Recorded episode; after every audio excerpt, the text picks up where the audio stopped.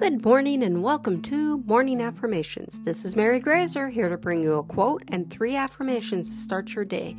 Today's affirmations are I am statements.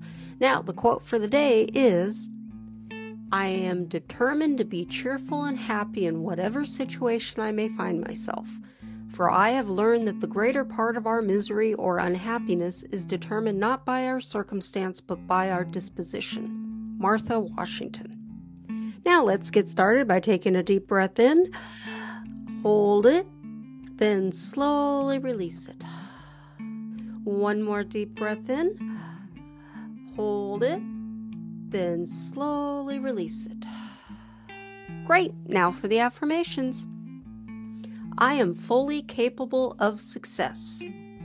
I am fully capable of success. I am fully capable of success.